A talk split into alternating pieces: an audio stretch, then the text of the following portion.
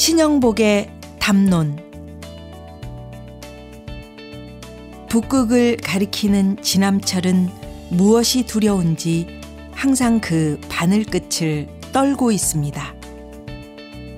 여윈 바늘 끝이 떨고 있는 한 그 지남철은 자기에게 지니워진 사명을 완수하려는 의사를 잊지 않고 있음이 분명하며 바늘이 가리키는 방향을 믿어도 좋습니다.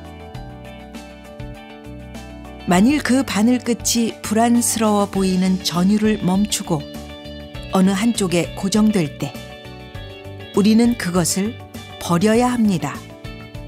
이미 지남철이 아니기 때문입니다.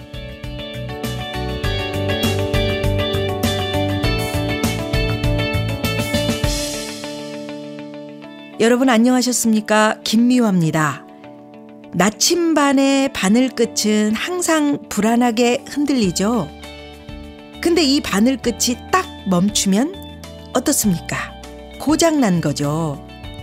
나침반으로서의 기능이 없어진 거잖아요. 사람도 마찬가지 아닐까요?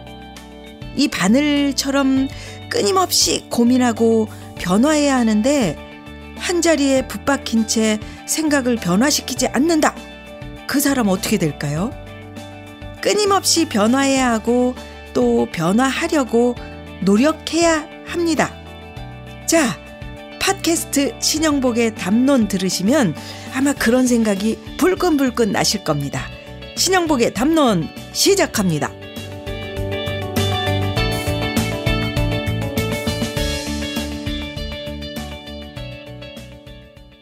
오늘 들려드릴 강의는 떨리는 지남철입니다. 이 강의는 지식인에 대한 얘기인데요. 선생님의 책 나무야 나무야에 강화도 하일리를 찾아가는 여행이 나오는데요. 바로 오늘 들려드리는 지식인 이야기입니다. 강화도로 들어간 강화학파, 실천을 겸비한 학자들 이야기입니다. 오늘도 지난 시간에 이어서 조선 역사 이야기를 많이 하시거든요. 재밌습니다. 여러분은 지식인 하면은 뭐가 먼저 떠오르세요? 대학 교수? 박사? 학자? 아, 그러고 보면은 지식인? 이 말이 좀, 음, 애매하죠. 지식인이란 어떤 직위를 가진 것도 아니고요. 또 어떤 단체의 직함도 아니고, 어, 참 뭐라고 설명하기 어렵지만 단순하게 글자 그대로 풀어보면 지식이 있는 사람, 예, 지식인이죠. 그러면 선생님께서 말씀하시는 지식인은 과연 뭘까요? 강의를 잘 들으시면 답이 그 안에 있습니다. 저는 선생님의 책 담론에서 양심적인 재소자 이야기를 읽고요. 가슴이 먹먹했습니다. 이 재소자는 아주 가난한 집에서 태어나서 식구들 먹여 살리느라 어린 시절부터 온갖 일을 마다하지 않은 소년 가장이었다고 합니다. 제가 성함을 모르니까요. 이분이라고 하겠는데 이분은 하루벌이가 가족들의 저녁 끼니를 충당할 만큼이 못 되면은 집으로 돌아가지 못했다고 하네요. 동대문 부근의 가장 싼 합숙소에서 새우잠을 자고요. 새벽 일찍 서울대 병원까지 뛰어가서 피를 뽑았습니다. 동대문에서 서울대 병원까지 아, 거리가 예, 멀다면 멀고 가깝다면 가깝죠. 피판 돈을 들고 서야 집으로 들어섰다고 합니다. 이분은 아무리 추운 겨울이라도 피를 뽑기 전이면 반드시 찬물을 가득 먹었다는데요. 저는 이 장면을 영화에서 본 적이 있습니다. 하정우 씨가 주연한 그 허삼관이라는 영화 여러분 보신 분 계실 텐데 하정우 씨가 피를 팔기 전에 그 물을 아주 가득 먹고요. 개구리 배처럼 볼록해져 가지고 들어가는 장면이 기억에 남는데요. 물을 많이 먹으면 피 양도 좀 많아지겠지 생각한 듯 합니다. 근데 이분이 그럽니다.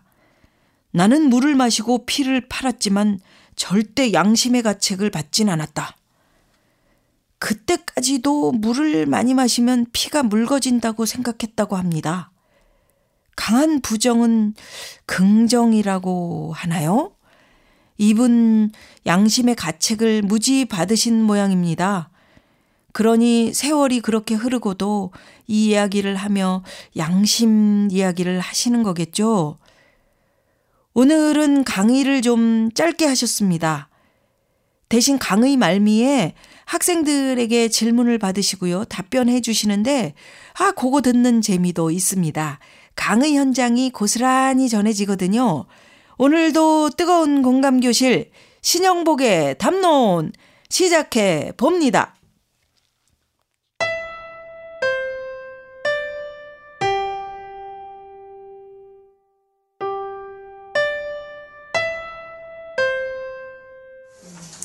북극을 가르치는 나침반은 계속 들고 있다. 그게 어느 한쪽에 딱 고정되면 버려라.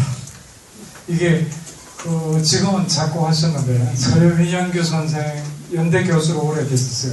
그 선생님이 일찍이 1965년도에 그때 어, 비디오 카메라 들고 예루살렘 들어가면서 예루살렘 입성기라는 그 당시 연쇄추에 연재됐던 글.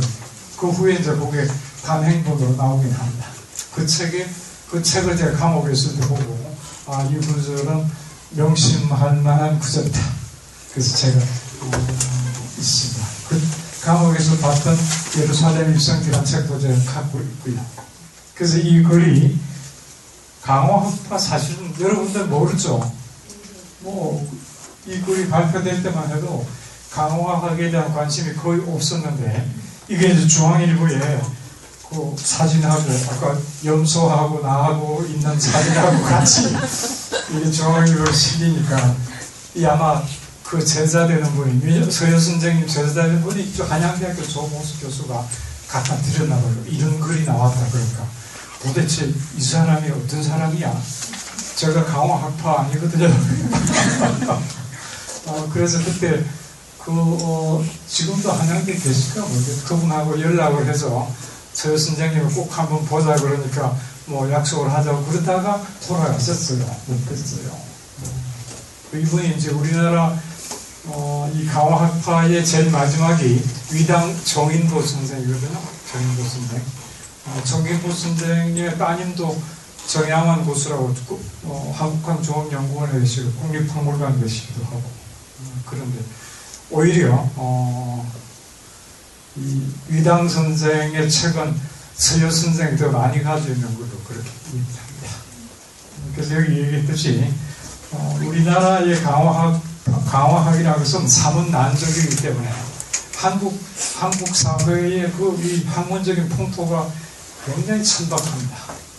그야말로 식민지 뭐 지금도 비슷합니다. 어, 그런 상태에서 어, 그러한 허학 어, 학문이라는 게 무슨 벼슬자리 하는 것, 어, 당쟁의 도구 이런 것들에 절망한 이, 이 정몽주 후, 후예거든요. 어, 하국 정제도 선생이 강화로 이제 어, 내려오고 어, 그 후에 많은 이제 지인들이 한 사람 두 사람 모여서 거기서 굉장히 어렵게 뭐 강화 가보시면 알지만 무슨 이렇게 터지도 별로 없어요. 덜판도 없잖아요. 거기서 그렇게 이제 어, 이어왔던 건데 음, 그 맥이 아마 지금은 끊겼다고 봐야겠죠. 거의 없습니다. 또 그리고 이 강화 자체가 어, 무슨 그 당시 시대적인 상황에서는 어, 역시 어, 많은 사람들에게 어떤 정신적인 지주가 되었을지 모르지만 어, 이론 자체는 어, 그렇게 근대 지향적이지는 않았다는 생각이 없지 않아 있어요. 오히려 국학이라든가 아, 또는 이, 이 우리나라의 성리학이 국난을 당해서는 대단히 보수적인 보수적인 학문이 어, 국난에 전위적으로 대처하는 굉장히 전투적인 위치에 서기도 해요.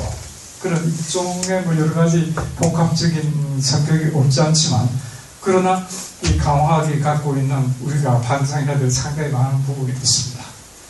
강화학은 음, 우리나라에서는 강화학이라 그러지만 원래는 양명학입니다. 왕양명 아시죠? 명나라 때의 학자, 소위 송나라 때의 주자, 주자의 객관관념론을 거의 비판하면서 등장한 어, 어, 주관적 실천 성리학입니다. 한마디로 얘기한다면 명나라 때가 되면 어, 여러 가지 이제 사회 경제적인 발전을 이루, 이루게 돼요. 토지 생산력이 높아지면 당연히 그 잉여 생산물이 수공업이라든가 상인 음, 자본으로 어, 전환해서 인쇄술이 발전하고 이런 문화적인 융성을 보이게 돼요. 그때 이제 어, 왕양명이가 어, 아마 지금 생각하면 상인 계층들의 의식과 이해관계를 일정하게 대변하면서 만들어낸 게 양명학이라고 할 수 있습니다. 제일 유명한 게 마음이 진리다. 마음이 진리다. 그 마음이란 건 주관적이잖아요. 주관적 어떤 그 어, 어, 성리학이라고 할 수 있는데 주자는 뭐냐 그러면 성 성이 성적입니다. 하늘이 부여한 성 그게 진리다. 그 진리란 것은 인간적인 차원이 아닌 하늘이 하여튼 음, 이렇게 내려주는 게 진리로 되어 있는 거예요. 그래서 마음이 마음이 진리고 모든 사람들은 양지를 가지고 있다. 사농공상 모든 사람이 양지를 가지고 있다. 일종의 맹자의 성산설의 대중판 양지를 가지고 있다. 그 계급 평등 같은 사상을 가지고 있고 우리 인간의 주체성을 강조하고 그래서 이 시기가 아, 물론 뭐 근대로 연결되는 건 아니지만 어, 데카르트의 나는 생각한다 고로 존재한다를 연상케 해요. 내가 내가 생각하는 것이 진리. 그래서 그 양명 좌파는 그러니까 공부할 필요 없다. 겁니다. 그래서 어, 이러한 기본적인 선언 외에도 대단히 중요한 게 지금도 많이 이야기하죠. 그러니까 지와 행은 같이 가는 것이다. 이론과 실전의 변전법 통일론은 아니지만 자기가 안다는 것은 행동으로 연결될 때 행동해서 깨달은 것이 지다. 이런. 이론과 실천의 통합에 대한 그런 사유가 없지 않아 있는 거예요. 주자는 뭐죠? 주자는 선지 후입니다. 먼저 안 다음에 나중에 행하는 거예요. 먼저 알고 난 다음에 행동해. 전혀 다르잖아요. 그래서 어, 여기 아까 강화학파에서 어, 만주로 떠난 독립투사들이 강화에 와서 거기 절하고 강화 의숙에 절하고 그 다음에 이제 만주로 떠났던 그런 이유가 있어요. 어, 독립투쟁과 어, 애국심이 같다. 이 지와 행이 같아야지 이런. 당연히 수행 방법도 사상 마련. 마련이라는 것은 트레이닝 하는 거죠. 갈고 닦는 거잖아요. 거. 어디서 마련하냐? 사상. 일 위에서 실천 속에서 자기를 닦아나간다. 근데 주자는 뭐죠? 주자는 독서국립니다. 대단히 관념적이잖아요. 그리고 사상, 바로 어, 구체적인 일수, 일 위에서 자기를 어, 이렇게 키워나간다. 좀 전에 그런 사인계급, 어, 독서계급에서 어, 상인계층의 정서나 어, 예관계를 상당 부분 대변하는 어, 그런 걸 하고 그래서 우리나라에서는 선비들이 완벽하게 정권 장악하기 때문에 이런 것도 용납이 안 돼요. 조선 후기까지도 상인들 뭐, 뭐 백정이나 똑같이 그렇기 때문에 어, 이 숙종연간이라는 게 이 하국 선생이 떠나왔던 그 시기도 아까 얘기한 조선 중기, 중기 그야말로 신강의 시대에 복잡다단했던 숙종 때라는 게 숙종이 우리나라에서 두 번째로 장수 임금입니다. 46년간 제위에 있었어요. 그보다 도 조금 많이 한 사람 영조잖아요. 52년. 숙종, 그 다음에 경종, 영조잖아요. 그 다음에 영조 다음에 사도세자 없고 정조잖아요. 이 위관이 뭐 엄청난 숙종. 그리고 영조는 나이 65세, 15살짜리 그, 그 무슨 어, 베비김치자 나중에 그, 그, 그, 그 여자를 그러면 안 되나? 그, 그, 하여튼 순조를 세우고 다시 세도 정권으로 넘어가잖아요. 신조는 정조를 독살했다는 설도 지금 뭐 상당한 설득력이 있어요. 그럼 대단히 복잡하다했던 그 시기에 장희빈이 있어요. 장희빈을 얼마나 많은 드라마로 장희빈을 만들었어요. 근데 내가 볼 때마다 정말 한심한 게 그야말로 그 궁중 드라마에 끝나요. 장희빈이 왜 그렇게 나쁜 여자냐 하면 남인 집안의 딸이거든요. 노론, 노론 세상에서 그 배겨날 수가 없어요. 산옥한 악녀로 그 사약 결국 먹거든요. 그 아들이 그래도 경종 있었어요.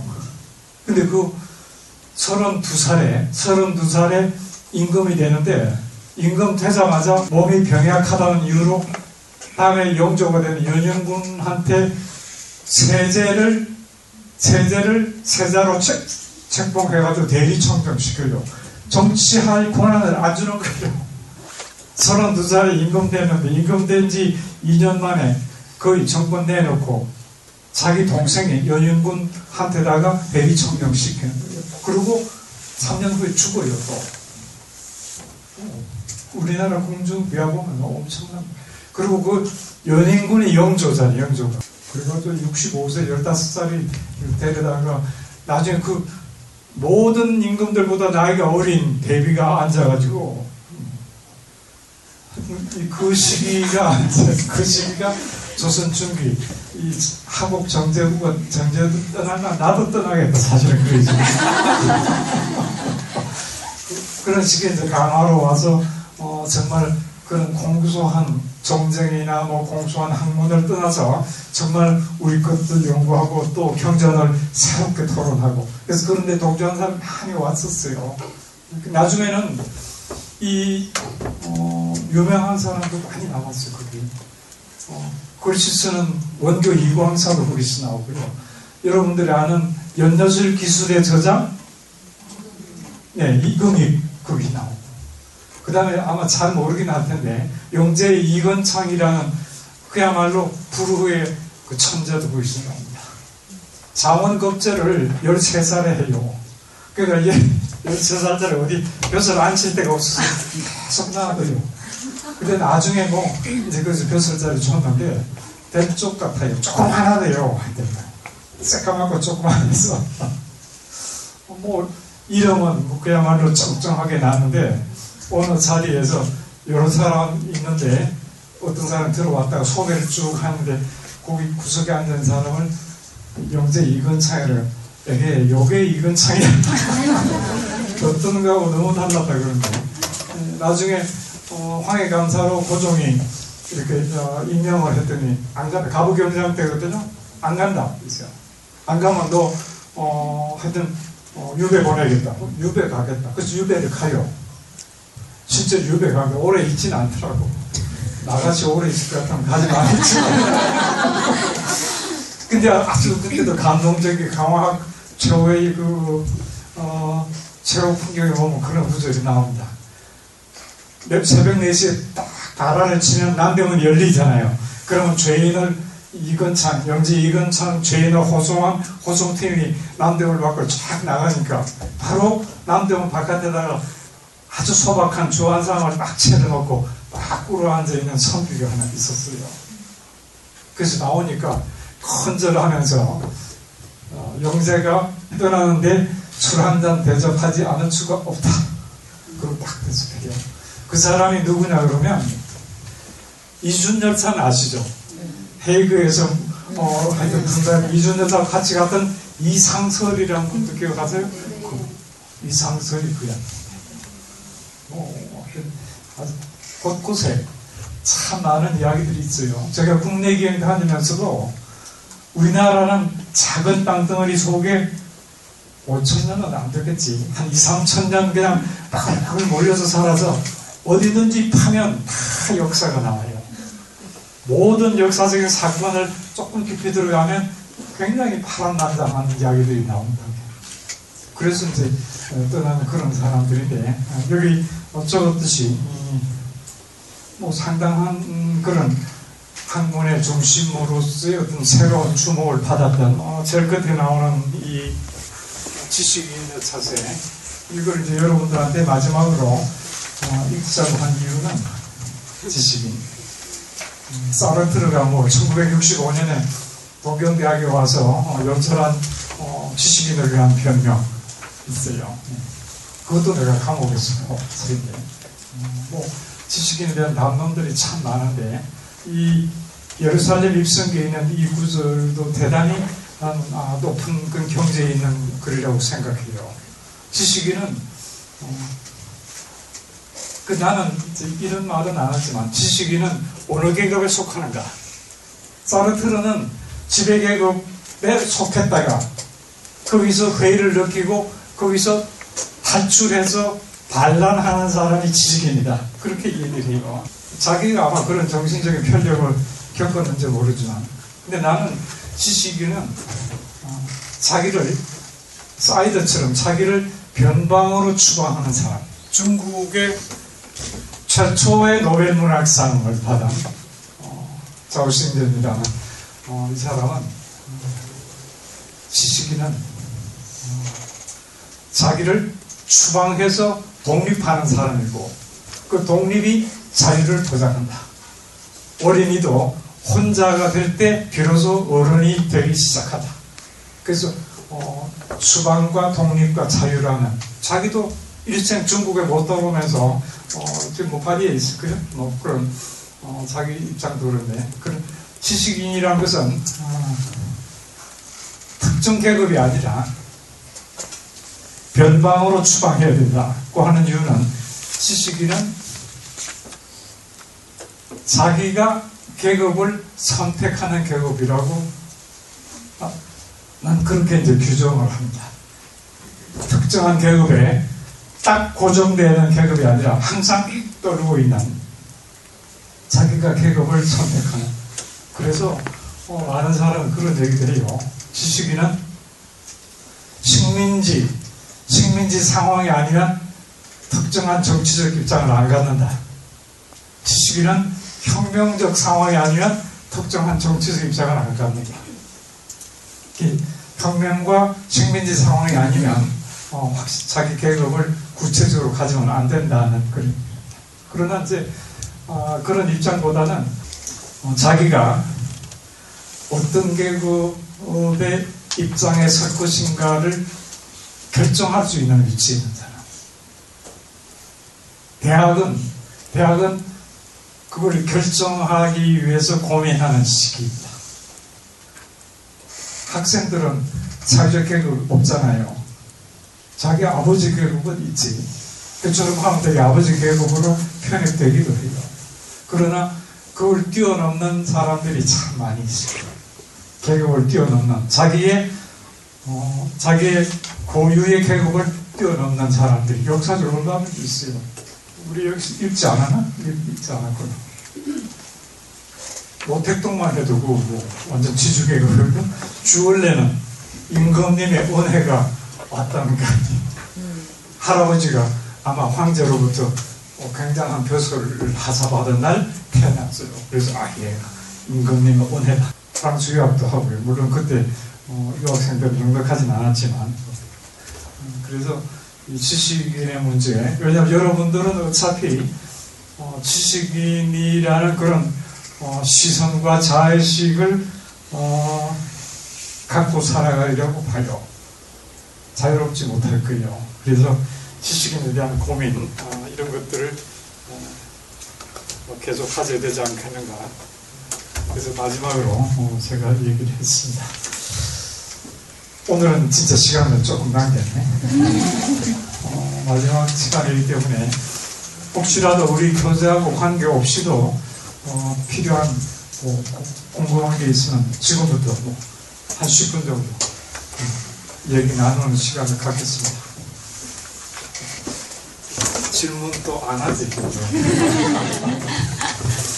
교수님 아까 우리 역사를 많이 그 되돌아보고 그랬으면 좋겠다고 얘기하셨는데 사실은 볼만한 책이 이렇게 그, 그렇죠. 어떤지 몰라서 교수님이 주로 텍스트로 삼으시는 건 어떤 건지 좀 궁금해요. 나는 어느 한 권을 안 보죠. 우리 우리 정도의 이제 연배라든가 권하고 싶은 책은 예, 여러 가지 많이 보고 보다가 또 딴데 논문도 찾아 들어가고 이렇게 해서 음, 뭐 그런데 딱 이렇게 추천할 만한 책이 참 쉽진 않습니다. 음. 그래서 어, 우선은 통사를 다 공부하기는 힘 붙일지 몰라요. 그래서 특정한 시기, 특정한 시기, 뭐 예를 들어 오늘 강의하고 관련되는 조선 건국기라든가 아니면 어, 숙종연난간이라든가 어, 뭐, 어, 또는 어, 임난기간이라든가 이런 기간을 정해서 그 기간에 관한 것들을 여러 책들을 찾아서 읽어보면 그 차이를 이렇게 느낄 수 있습니다.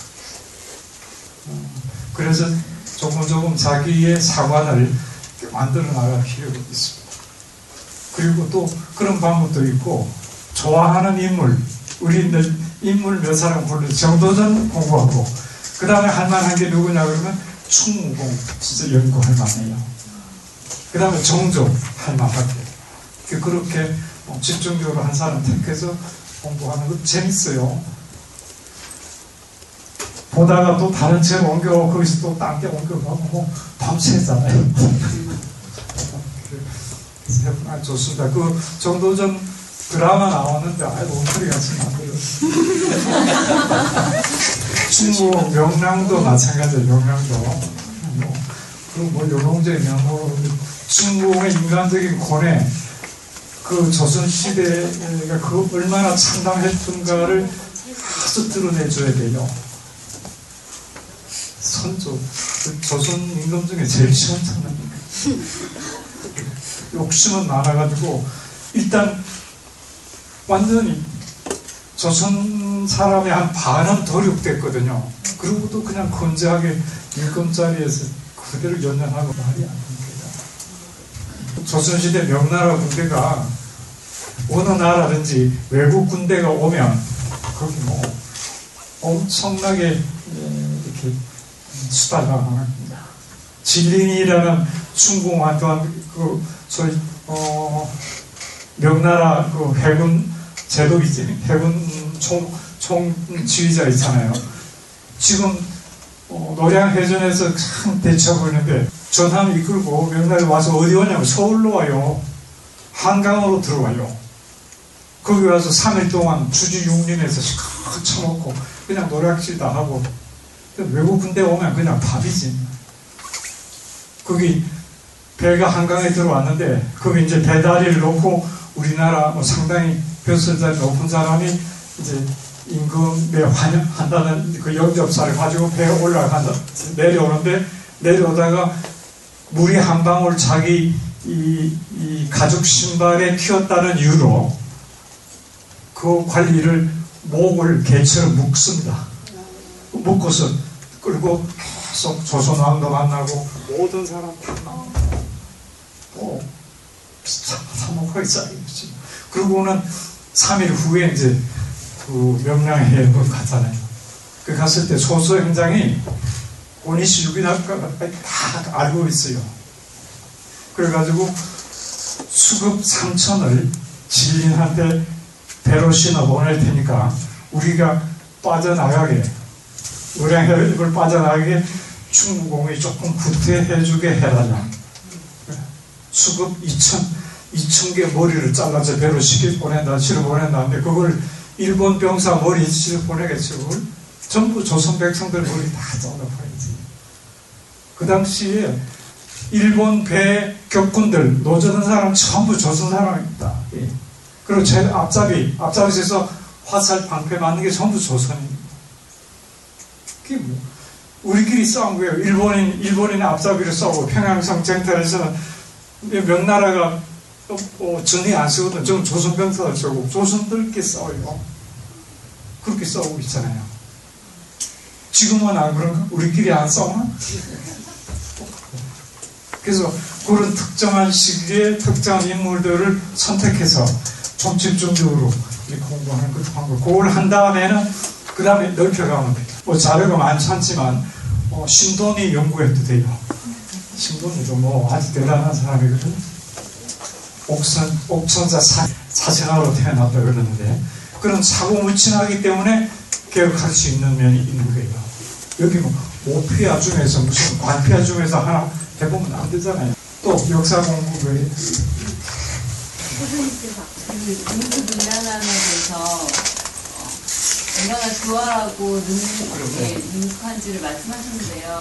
증오라는 감정을 정치적으로 활용해서 엄청난 위력을 발휘하는 것. 어느 어느 나라를 보면 미국의 보수 보수 세력을 보면 네. 네. 증오라는 감정을 그 투정사에 대단히 효과적으로 활용을 하더라고요. 근데 제가 궁금한 건 사람이 증오를 이길 수가 있을까요? 누구를 사랑. 사랑이 증오를 이길 수 사랑이 예, 증오를 이길 수 있을까? 어, 어려운 거 미국에는 보수 세력밖에 없어요. 미국 보수 세력은 뭘 이루었는지 모르겠는데 미국에 무슨 진보가 이제 조금 똑같이 해요. 서로 주고받고 그냥 오바마 보세요. 뭐, 똑같이 다른 거 하나도 없습니다. 어, 사랑과 정보가 사실은 없네. 나는 사랑도 잘 안 하고 정오도 잘 안 하는데 근데 정오나 사랑도 사실은 질병이라고 봐요. 자기가 근데 감당할 수가 없어요. 그 한번 어, 휩싸기 시작하면 거의 이성을 잃어요. 정오도 이성 잃죠? 사랑도 이성을 잃게 하고요. 그래서 그런 감정들을 어, 나는 어, 이렇게 일정한 거리를 두고 어, 좀 어, 관망할 수 있는 그런 입장을 취하는 것도 나쁘지 않다고 생각해요. 사랑이라는 게 참 행복할 것 같지만 얼마나 사람을 괴롭게 하는 건데요. 절대로 행복하게 안 하거든요. 그래서 알랭드 보통이 이, Die Leiden des jungen Werther잖아요. 젊은 베르테르의 슬픔을 Die Freuden des jungen Werther.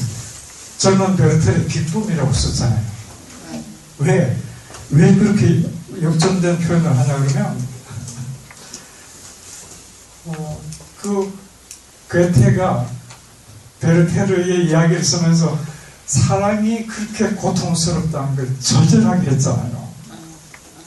사랑의 70% 퍼센트는 거기 안 나오지. 80%가 짝사랑이라는 것. 그리고 사랑은 자기가 권총으로 자살할 정도로 괴로운 것이다. 이런 걸 얘기하고 그걸 읽은 많은 독자들이 아 맞다.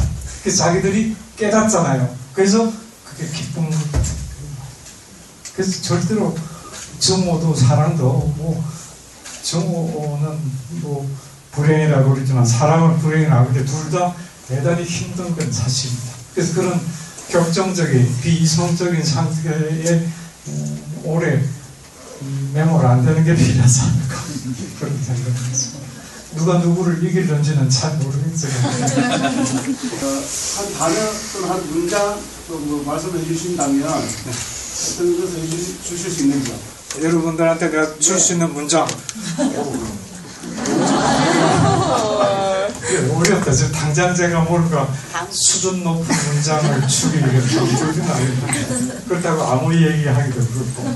어, 제가 아까 얘기했듯이 그 세 번에 걸쳐서 나하고 상의하지 않고 그냥 녹취가 돼 있는 녹취본이 있어서 그걸 저본으로 하고 어, 내가 했던 음, 강의를 정리를 하고 있습니다. 그러면 어, 그 정리된 거 보시면 여러분 나중에 책이 나오면 언제 나올지 모르지만 나오면 여러분들이 읽어보시면 여러 가지 아마 이렇게 어, 상기되는 면이 많으리라고 생각합니다. 나는 사실 말 많이 안 하는 사람이거든요.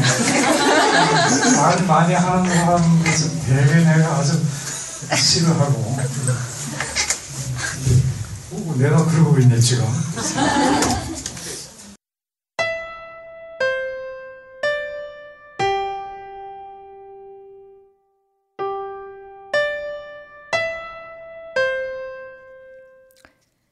여러분 어떻게 들으셨습니까? 양심적인 지식인.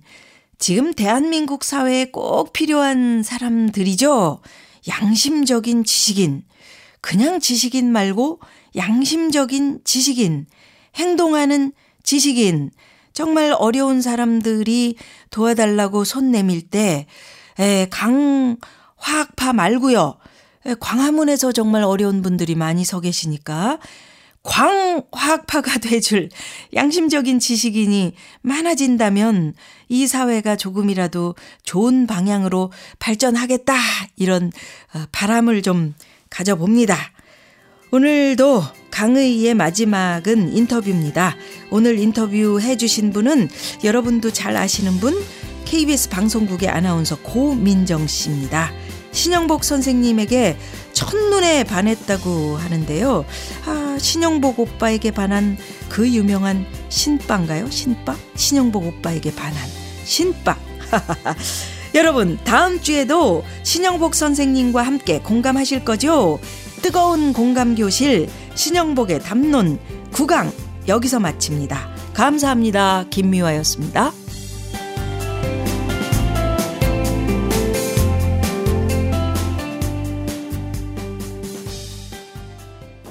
안녕하세요. 저는 KBS 아나운서 고민정입니다. 어, 신용복 선생님을 처음 알게 된 건 책을 통해서 알게 됐어요. 그때 그 책에 쓰여 있던 한 문장 한 문장은 굉장히 어려웠던 시기마다 저를 이겨낼 수 있게 도와줬었거든요.